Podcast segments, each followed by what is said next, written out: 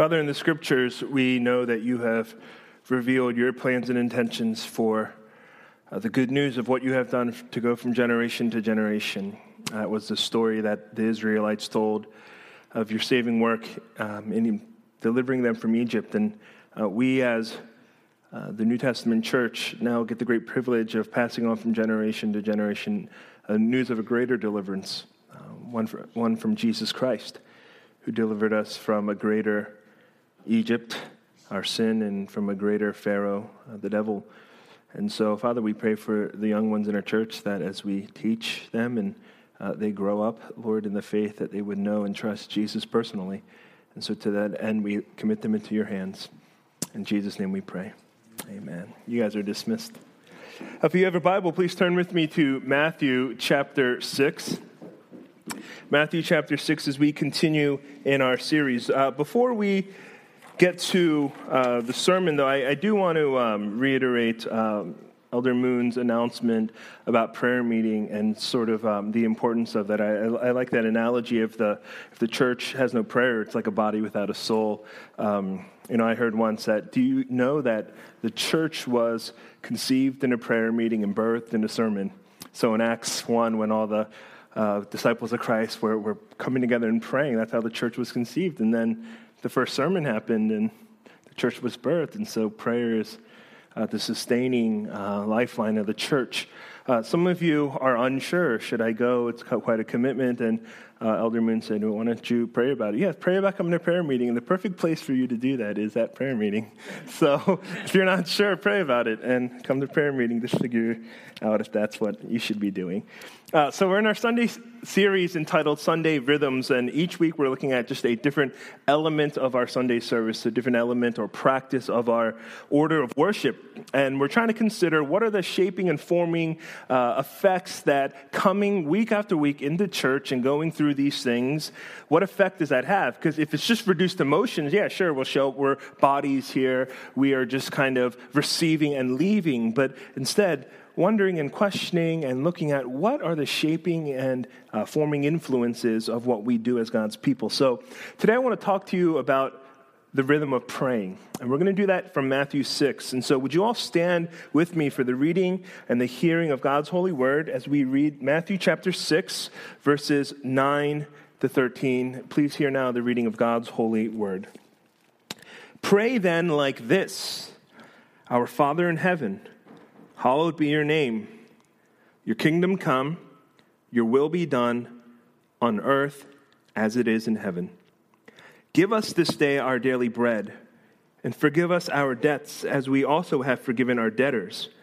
And lead us not into temptation, but deliver us from evil. This is the word of the Lord. Thanks be to God. You may be seated. And would you join me in prayer? Father, this day we come before you. We call on you as Father, not on a not on as a distant God, but loving, close, intimate Father. We ask that your name would be made holy and made much of. We pray that this time that the realities of the love and the grace and the forgiveness and the celebration of your kingdom would be manifest among us. We pray that your will be done in and through us as your people. We pray, God, that you supply every need that you give to us our daily bread, but you also provide for us forgiveness of sins. We pray, God, that you would lead us, especially in this hour, not into temptation, but deliver us from evil, deliver us from distraction, deliver us from fatigue, deliver us from anything that would seek to grab our attention and to lure our hearts elsewhere, away from you and your word. So, Father, we pray in this hour as you teach us and you form us in the rhythm of prayer that God, we would become a, a praying people. And as a praying people, uh, we would be a people who walk very closely with you in love and in fellowship and in intimacy. And that that would have profound effects on our lives because we know and we walk and we talk with God our Maker. In Jesus' name we pray. Amen. Uh, this past week, I had this uh, amazing privilege of being in a one week intensive class on pastoral leadership. Uh, I'm uh, a student again in the Doctor of Ministry program at Westminster, and we have these one week modules. And they brought in a professor, Dr. Harry Reeder III. Now, some of you may not know who he is, but he is a pastor in the PCA. Uh, of a church of 4,300 members. Uh, he's pretty much like a governor. Um, and he is the pastor there. He's been in the ministry for, I think, over 40 years. Godly man, and just got to sit under his teaching and uh, talking about what does it mean to be a pastor and pastoral leadership. And uh, in one of his lectures, he was Dr. Reeder was talking about uh, the centrality of the role of prayer in the life of a minister. Well, in the life of a Christian, but he was talking specifically to us as ministers. And he shared this story. You know, he, he's now been in the ministry for 40, 45 years, but he shared a story um, about when he was younger and about all the ways his different pastor mentors um, challenged him on the issue of praying. And he told this one story about this great man of God um, who one day grabbed Dr. Reeder and pulled him aside and and he was an older gentleman, and he looked at him and he said, Brother, we must commit ourselves to prayer. So you will meet me tomorrow at four in the morning. Dr. Reeder looks up at him and goes, Is God even up at four? now, I thought that was a funny story because, well, you know why, but in the Bible, is it not? Don't we, don't we read of Jesus getting up at four in the morning? Mark chapter 1, verse 35, and rising very early in the morning while it was still dark, Jesus departed and went out to a desolate place, and there he prayed. Now, of course, we can read something like that and, and think, oh, this is a command that we need to wake up for early morning prayer, and that, you know, we, we, we, if we don't pray like this, then we're not really praying. No, not at all. Of course, the practices of Jesus, they're, they're very good for us, but they're not actually mandated or required in the Bible. And I bring that up because there are things that are mandated and required in the Bible. So when Jesus is talking to his disciples, in the similar account of Matthew 6 that's recorded in Luke 11, the disciples actually ask Jesus, Jesus, teach us how to pray. And if you actually notice in verse 9 of Matthew 6, Jesus says, Pray then like this. He gives instructions. You see, Jesus doesn't tell you, pray in a certain location, pray in a certain posture, pray at a specific time, follow a set ritual of prayer, memorize and recite these things. He doesn't teach you that. This is what he teaches you the content and the order. He teaches you what to pray about and the correct order in which to pray. That's why he says, Pray then like this, and gives us a model prayer in the Lord's Prayer. So the instructions for prayer that are given to the disciples weren't just given and applied to them, but it's also to be received by New Testament Christians as we learn the rhythm of prayer. We learn about the centrality of prayer. And so as we're in Matthew 6, here's our gospel truth. Our gospel truth is this prayer is not getting God to do what we want, but God getting us to be who He wants. Let me say that one more time. And Jonathan, could you put up the PowerPoint? Prayer is not getting God to do what we want, but God getting us to be who He wants. So that prayer and petitioning is actually a way in which we're formed as people. So I want to reflect on this gospel truth this afternoon under four points, four headings, and, and that's the, these four. Prayer reestablishes your priorities.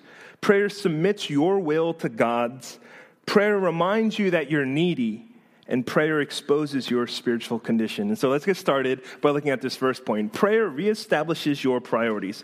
Jesus begins, let's look at the first petition in, in verse 9. He begins like this Our Father in heaven, hallowed be your name.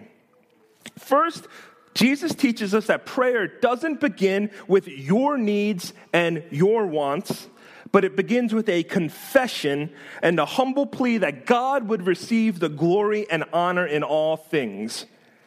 That the Father in heaven, that his name be set apart for glory and honor. Now, think about how much this runs against the grain for what passes as prayer these days.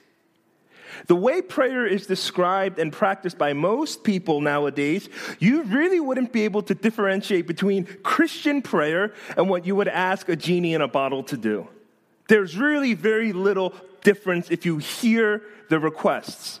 You see, most of us approach God and prayer as if it's primarily a means for us to get what we want from Him. So we treat prayer as a self serving tool instead of as a means and a way to bless and to honor God. Have you heard the story about the young boy who grew up in church and he was in Sunday school, very similar to ours, and he learned about prayer? And the teacher said what she was taught Prayer is if you ask God for something, He will give it to you, and you just need to have faith. So the little boy took that message and he went home and thought, okay, well, what are the things I need? And his bike, which had grown old and rusted, lay there and he thought, I need a new bike. So he goes to his room and he prays, Dear God, please give me a new bike. Well, the next morning he wakes up and he goes out into the front door, and sure enough, there's no bike. So he says, Oh, I must have done something wrong. I did not pray in Jesus' name. So he goes up to his bedroom and he prays, God, I want a new bike, and you can just put it in front of the front door, and I name it and I claim it in the name of Jesus. Well, he wakes up and he goes downstairs, and sure enough, the next day there's no bike. He goes a third time. What is wrong? You know what? If I believe it, I'll receive it. So he prays, Jesus, I want a new bike. Leave it down. Front. He goes down. Sure enough, there's no bike. This boy's getting frustrated. What's wrong? Why isn't this prayer working? I was told if I pray, then God will give me what I want. So the boy goes down into his basement and he starts going through all of these boxes and he's tearing the whole thing apart until he comes across a little, ver- a little statue of the Virgin Mary. He takes that little statue, he goes to the garage, he takes a shovel, he goes in the backyard and he digs a big hole. He digs a big hole, he throws the statue in there, he covers it up, he goes back to his room and he goes, Dear Jesus, if you want to see your mom again, you're gonna give me a bike. That's a silly story, but it actually pretty much sums up how many of us pray. Now, maybe not to that degree but certainly reflecting the heart of God, give me what I want. That's why we're so upset at God when we don't receive what we think we so rightly deserve. That's why unanswered prayer is one of the most common reasons that people walk away from faith or walk away from the church or say, I don't believe in God. I prayed for this once and it never came to be. But Jesus comes and he teaches us a whole new way of prayer. No, when you pray, you start with our Father in heaven, hallowed be your name. You start with the petition that God would be set apart and honored above all things. When you pray, do you always begin this way? When you pray to God, do you always begin by setting His name apart and prioritizing His glory? So I imagine with me the impact this would have on your life, your prayer life, if you began every prayer centered on the priority of making sure that God preserves and He protects His honor and His glory at the cost of all things. That you're so, imagine that your prayer life is so consumed with God getting the glory and receiving the honor in all things that you say, God, in fact, I so am concerned about your glory, your honor, that if anything else I pray contradicts that, would you not listen to the rest of my prayer? Imagine how different your prayer life would be. See, when Jesus teaches us to pray this way, he's totally uh, reestablishing, rearranging the priorities of our lives. When you pray this way, when you pray, Our Father in heaven, hallowed be your name, you're essentially saying, Father, feel free to deny every other request after this if your name is not going to receive the glory and the honor in it. Feel free, God, to ignore everything else that I say if it contradicts your glory. What an incredible way to pray. What an incredible challenge to the way that we pray. You see, when you pray and you pray as Jesus teaches you, it begins to form and shape you because you have to submit yourself to God. You're openly declaring that what God wants is more important than what you want. And so, this regular rhythm, as we continue to learn and pray, both in your own private life and in the life of the church, it actually reinforces to us what is truly important. Because listen, if your prayer life is only about you and the things you want and the things you need, you are reinforcing, you are forming and shaping yourself to actually believe that you and your needs are the most important things in the universe. But if your prayer center on God first, you'll be shaped and formed to understand that the most important things are not about me, but are about His name and His honor. So we begin, Our Father in heaven, hallowed be your name. Well, the second thing that we learn about prayer is this prayer submits your will to God's. Because Jesus moves right along in verse 10 Your kingdom come, your will be done on earth as it is in heaven. You see, when we pray, God, your kingdom come, we're praying that the realities of his kingdom are made manifest here on earth. When you pray, God, let your kingdom come, that's a war cry, that's a battle cry. Did you know that?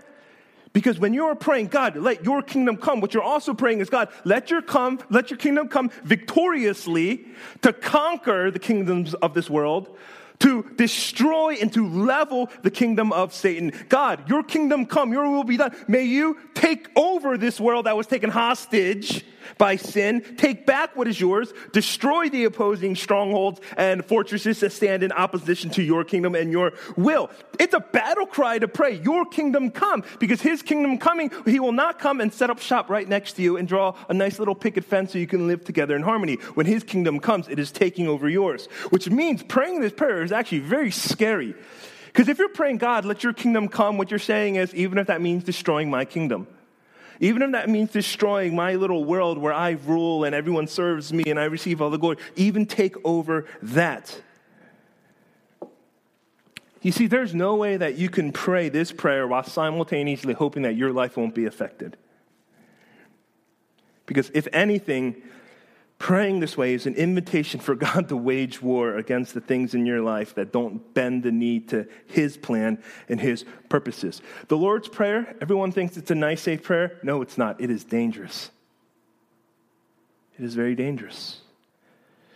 And yet, this prayer shapes and forms us as we regularly pray it because it gets us to submit our purposes to His, our will to His, our plans to His, our kingdom to His. Friends, did you know that there are two ways that God's will gets done in your life. There are two there are really only two ways that God's will gets done in your life. The first way is joyfully and willingly, and the second way is forcefully and painfully. It's going to get done. But there's only two ways that it gets done. God's will always prevails. He's the Lord of the universe. He's the architect of reality. There is no way that his plan and his purposes aren't going to go forth. You're going to be in the way or you're going to move out of the way. And that will determine whether it'll be joyful and willing or whether it'll be forceful and painful. All of the past, all of the present, all of the future, it's bending its knee to God's will to make way for his kingdom. I mean, parents, think about this. Have you ever said to your well, you probably have to imagine because you've never had to say this to your kid, but you know, you say something to them and then they defiantly don't do what you tell them? They disobey your will. Use your imagination. I'm sure it's really difficult to um, imagine such a thing happening, but you know, if they did this, how do you respond? Maybe some of you respond with a threat.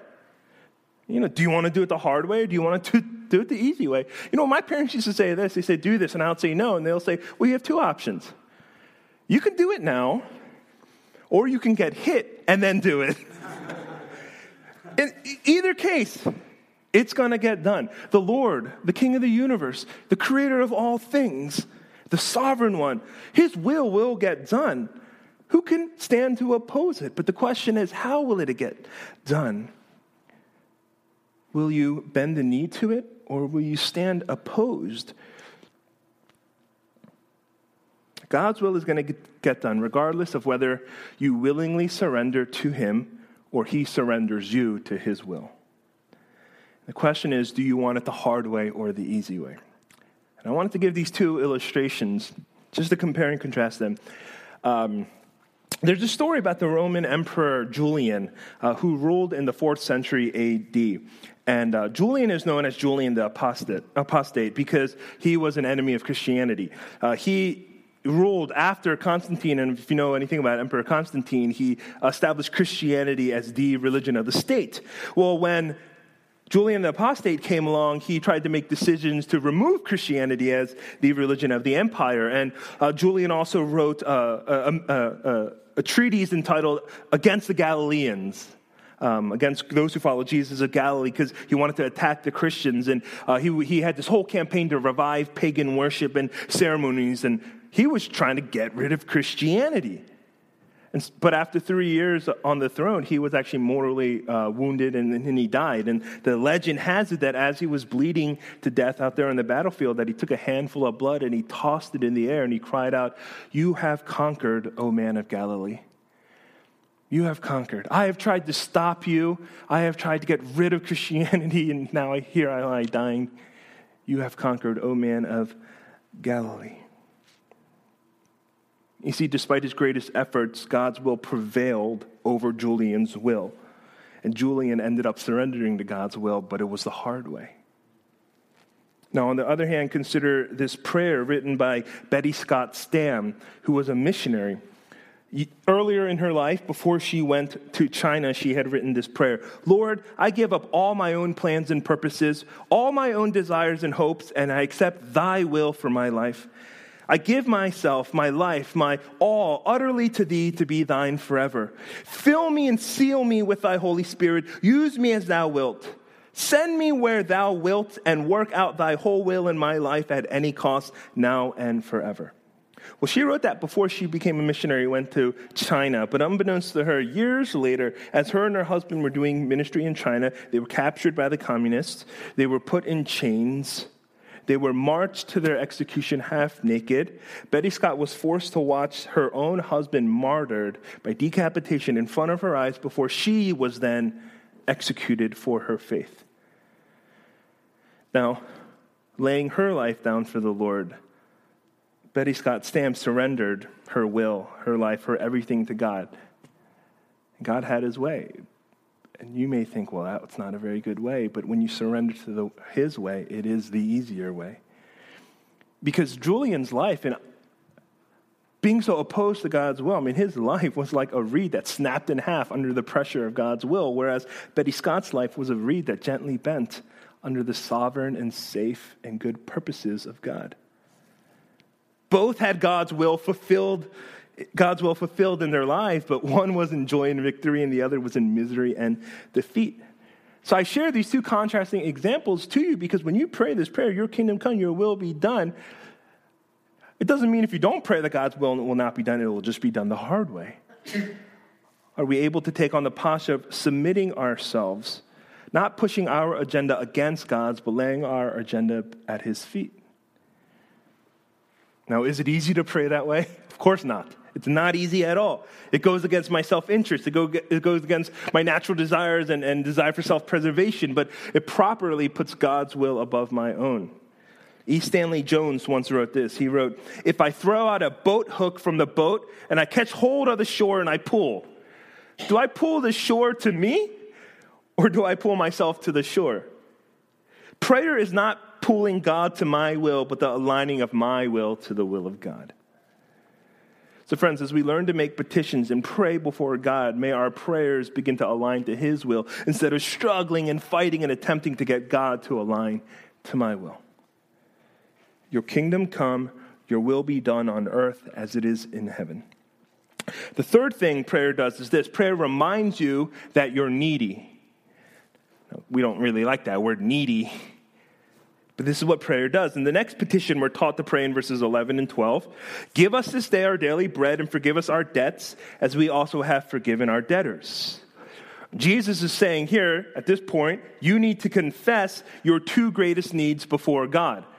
So he says two things. First, asking for daily bread is admitting that your greatest physical need can only come from God your sustenance for life. A Jew would have read this, the disciples would have heard this and understood uh, kind of what he was alluding to Israel in the desert, every day waiting for manna to come from heaven.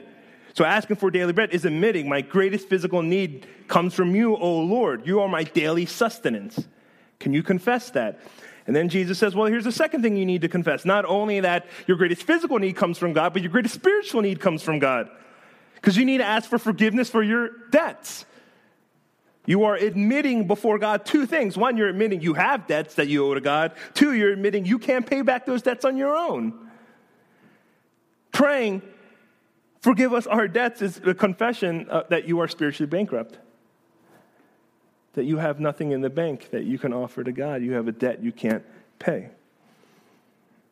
So when Jesus teaches you to pray these two petitions, he's basically saying, Are you willing to admit that you're needy? Are you willing to admit that you can't, that you can't take care of these things, that you can't supply what you think uh, you can? And of course, this is offensive because we're in a culture of self sufficiency, autonomy, independence, and this goes against our every sensibility. You know, in pride, I will either refuse to ask someone for help or I will refuse to admit that I'm in need. And then the things that we do have, we refuse to say somebody gave them to us. You say, I worked for this. I earned this. I deserve this. Prayer forces us to reckon with the fact that everything we have in this life comes from God's hand. You see, some of you here you read this prayer, give us this day our daily bread, and you think, well, why would I pray this prayer? I have plenty of bread. And of course, by bread, it's referring to just material things in life, the things that you need. And some of you, you know, our congregation, many of us are blessed. We're not in great need. And so do you just skip over this prayer request? Do you skip over this petition? And the answer is, of course not, because the prayer request, the, the, when Jesus teaches us this prayer, it's not just getting you to ask God for things. The prayer, this petition, is getting you to admit that you need God for all things. So, yeah, sure, you may not worry about food on the table, you may have enough bread to last two lifetimes, but you still need to pray this prayer because it's getting you to admit, God, every day I need the things that you so graciously provide. You see, when, when I was a kid, I had, uh, I had asthma, but it, it went away really quickly, so I sometimes would as, have asthma attacks. And, and I do remember this one time um, this, is my, this is when my dad actually tells me, this is when I actually first thought that you might be a preacher or a pastor. I, th- I forget how old I was, eight years old or so. And I had a bunch of family around, and I was playing, getting excited, and all of a sudden I couldn't start breathing, and I couldn't find my um, inhaler. And so I'm like, I'm breathing like this, and I'm having this panic attack. And I'm running around the house, and there's a family gathering, and I'm standing on the couches pointing at uncles and aunts, like, You pray for me, and you pray for me, and you pray for me, and you pray for me. I'm just calling upon everyone to pray for me. And I remember praying, God, I need air, I need to breathe, I need oxygen. And I really felt this desperate need, this desperate urgency for, for air. Well, I don't really remember what happened. I'm, I'm still alive, so that, at least that happened. Well, every other day since then, I've never prayed that prayer ever again because I've never had another asthma attack. But do I need oxygen less now than I did then? Do I need air less now than I did then? No, I have it fine. I don't need it any less, which actually means that my understanding of how without a daily breath, I cannot function. Even though it's given to me, I still need to be thankful. I still need to attribute that to the daily provision of God. In the same way, some of you, some of you may have trouble, there may be bills and it's difficult to pay, and you may lack material things, you need to pray this prayer. For others, this may not be the case, but either way, is it not true that you need these things every single day, and they come only by the gracious and fatherly care and provision of God? God wants us to realize how much we need Him. So, whether that is little or much, whether we are in want or plenty, whether we're in a season of abundance or famine, we must pray, God, give us this day our daily bread and forgive us our debts, because it's a confession that whether spiritually or physically, I need you every single day. And maybe I could propose this. Maybe I could go so far as to say this. Could it be possible that when you actually don't have everything that you need, when you actually lack something, that that is actually a great blessing? Because it gets you to depend on God. We're so primed to believe that anything that we don't have is a curse from God. But if this prayer and this confession is true, then, friends, that may be one of the greatest blessings. God has withheld this from me so that I could go back to the source and receive an even greater measure of it from His hand. Prayer reminds us that we are such a needy people, so we pray, Give us this day our daily bread and forgive us our debts as we have forgiven our debtors. And fourth and lastly, prayer exposes your spiritual condition. Jesus ends his prayer in verse 13 like this And lead us not into temptation, but deliver us from evil. Well, that last petition exposes the true spiritual condition of our hearts, which are threefold. Basically, our hearts are weak, our hearts are wicked, our hearts are wayward. Weak, wicked, wayward. Have you ever realized that you don't have to teach your children to sin? That you don't have to teach your child to be disobedient? I was in college, I was a junior taking a class when the professor said this, and it was utterly shocking. He says, I believe that all mankind is naturally evil. I was like, Are you a Calvinist? he wasn't. He said, This is why. Said, he said, I had my, my daughter is, uh, was an angel when she was born. And, and he gave the story that once when she was two years old, they were watching TV, and she was getting close to the television and she was kind of covering it like this. And he was like, honey, no, no. And he said, this is the moment where I understood the true nature of humanity, that she was almost near the TV, looked at him, gave this utterly defiant smile, and just covered the television. And he said, In that moment, my two year old Princess Angel, who taught her how to do that and take such joy in doing that? Who teaches us how to sin? I didn't take Evil 101 in college, but I have a PhD in it. And you do too. Without instruction, without enticement, we naturally stray toward temptation. We gravitate toward evil. And we hate to call it evil. No one wants to be called evil, but our selfishness, pride, envy, impatience, all these are forms of sin, which is evil. You know, our hearts, they're like a steering wheel. And you ever hit a pothole, and then all of a sudden your alignment's off, and so you're holding it straight, but you're going right. Our hearts, they're just, they've veered off in the wrong direction. They're naturally oriented and bent away from God and towards self. And so when our hearts are left unchecked, we are, when we're left to our own power and our will, we will just naturally incline away from the Lord and toward evil. Without the instruction of the Lord's Prayer, without God telling us, pray, hallowed be your name, we will seek to hallow our own names. Without the Lord's Prayer, we will never want God's kingdom to be built, but our own. Without the Lord's Prayer, we will never seek God's will to be done in our life, but our own. Prayer then gets us to admit that we're not just wicked, we're not just wayward, but we're actually weak. Because when it says deliver us from evil, what is that a confession of? I can't deliver myself from the evil. Then in the midst of the evil, I just feel completely powerless to it. I give in to sin so much. I'm too weak to get myself out of the way, which is why God says, or through Paul in 1 Corinthians, you know, no temptation has you come over you, but, which is common to man, but, but, God will always provide a way out. And God needs to provide a way out because eh, left on our own, we will never seek the way out. You see, our hearts are not only wicked, they're not only wayward, but they're weak. And prayer gets us to admit this that we need to be led away from temptation because on our own, we don't have the self control to f- flee from it. We need to be delivered from evil because on our own, we can't deliver ourselves. So, simply put, this petition teaches us, it exposes our hearts and gets us to admit we're not as strong as we think we are. And so, the daily rhythm of prayer exposes we are weaker than we thought, more wicked than we imagined, and more wayward than we want to admit. And all this happens as we pray, lead us not into temptation, but deliver us from evil. So, those are the four things prayer does. We learn that it reestablishes our priorities. It submits our will to God's. It reminds us that we're needy, and it exposes our true spiritual condition. Okay, how do I bring this sermon to a close? Well, remember this gospel truth. Prayer is not getting God to do what we want, but God getting us to be who He wants.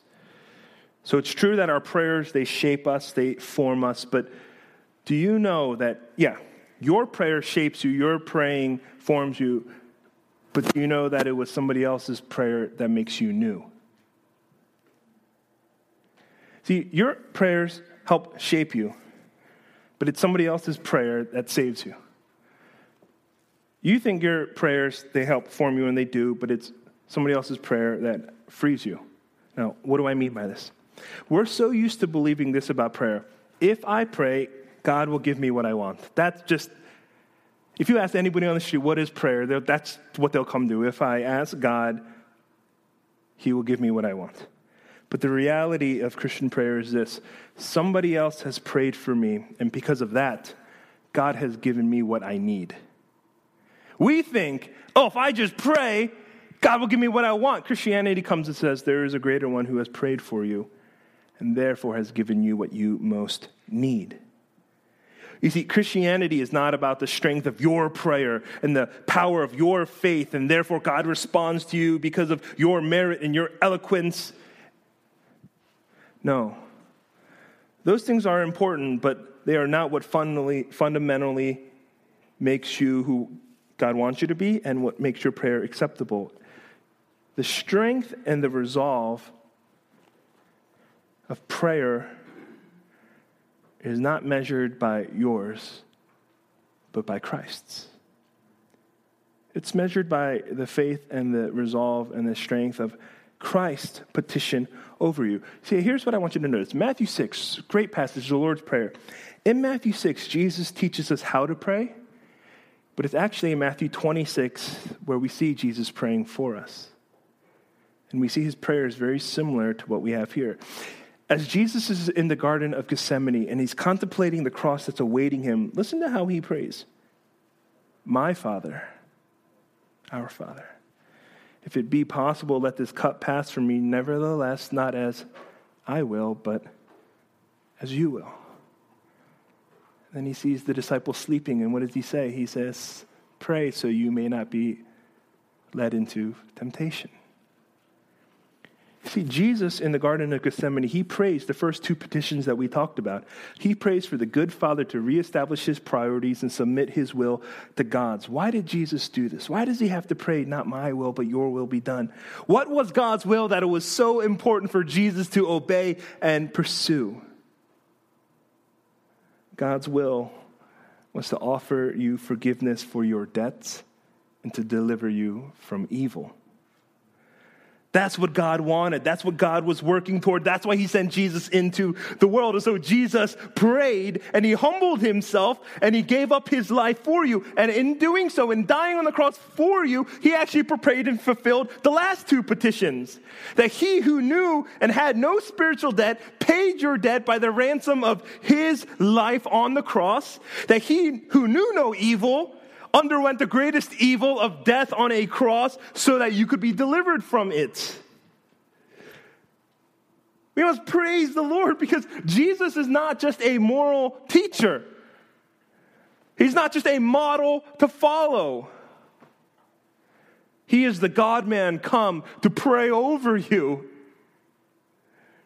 to live and die for you, so that God could give you not what you most want, but what you most need so that God does not become what you want, but you become what He wants. You see, when you realize, friends, when you realize God is more committed to providing what you truly need, He's more committed to that than merely giving you what you want, that needs to change the way you pray.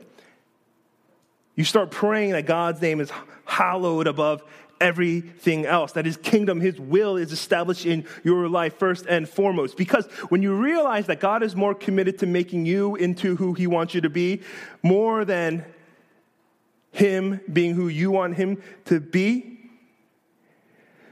you will begin to realize this. I do not have to primarily care and petition for myself. Why? Because the Father who has provided every need of mine took care of that before I even asked. Before you even asked. He didn't send out a survey poll and say, Who wants to be saved by Jesus? Before the foundation of the world, He had planned to send Christ. And we have a Father who will meet our every need in that way. That frees us up to pray. I don't have to be so worried about always praying the right prayer and making sure I get the right things. God will take care of that. All you need to pray is, Father in heaven, hallowed be your name. Let your kingdom come and your will be done in my life. You see, the Bible gives you more than a model of how to pray. The Bible tells you of a man who prayed for you. And the gospel promises something even greater. Because it wasn't that Jesus prayed for you once, died on the cross, and that's it. Friends, he prayed for you. He died on the cross. He was resurrected in glory. And in heaven, Hebrews 7:25 testifies, he is able to save to the uttermost those who draw near to God through him, since he always lives to make intercession for them. Jesus Christ is resurrected in glory so he can pray for you and make intercession for you. You see, every other religion says that what's most important about it is that you pray to God. You, it's, it's about what you do for God. You need to pray these kinds of prayers. You need to follow these chants. You need to say this to God. But it's only the good news of the Christian gospel that says God prays for you. Do you realize how countercultural, how offensive that is? How radical, how wonderful, how comforting? The gospel says that Jesus prayed for you when he died to forgive your sin and to deliver you from evil, and now Jesus lives to intercede on your behalf until he brings you home into his presence. This God who has met every true need of yours in and through Jesus Christ then is worthy to be trusted, so that I can abandon how I want to pray, which is God, give me this and make sure I have this and this and this. But to say, Lord, you have given me your son. How will you not also give us all things? So I don't need to worry in my prayer life about the things that I want, but I can pray putting you first and believe that in that you are actually changing me. Can you trust? Do you trust that God has your best interest in mind? Because if you do, it will change the way you pray. Because you won't ask God to change his mind, but you will ask God, change mine. See, this is the shaping and the forming power of prayer as we work out our petitions every day, individually, every week, corporately, hopefully twice a week as you go to prayer meeting. You see, this is why the gospel is so good. Yes, okay, so why pray? Yeah, we do it in obedience. Jesus said, pray then like this. Why pray? Because God told me to. But a gospel believer can say, Why pray? I pray in response to the one who prays over me. I pray in response because my Savior is in heaven interceding, making petitions on my behalf. And if he's making, if he has the ear of God and is making petitions on my behalf, then I can change my petitions to not be about myself, but be about God's name being hallowed, his kingdom coming, and his will being done. So when we pray, why do we pray in Christ's name? We're praying through his authority. We're praying because we believe he's interceding for us now. So we don't go to God with another separate request. We go to God and we see Jesus who's interceding on our behalf, and we say, Yeah, what he's saying. what he's saying. God, listen to, to that. I'm praying in Jesus' name. Listen to what he's saying. Friends, this is the Christian gospel. We have a Savior who prays for us. So our prayer life is not out of duty, It's not out of selfishness, it's in great response of joy. Because we're no longer seeking for God to be and give to us what we want, but we're seeking to be who God wants us to be. So that is my prayer. My prayer for you that we would be a gathering people who meet every single week to look up, move down, remember the past, and come together. Praying that we become a singing people who hear the commands to sing, but more than that, sing because we have the melody line of God's song over us. And that we become a praying people who pray why? Because our Savior prays over us. May God form and shape us to be like that. Join me in prayer. As we respond now, this is a great opportunity to practice what was just preached. So I invite you to just pray, just kind of work through. Some of us have the Lord's Prayer memorized, but sometimes that's a problem because we only just say it without really having digested it. Would you respond now, just in a moment, and just pray, asking God to be hallowed in your life, for his kingdom to come, his will to be done, to confess and admit your neediness the wickedness, waywardness, and weak, weakness of your hearts. and respond to Him. Would you join me in prayer?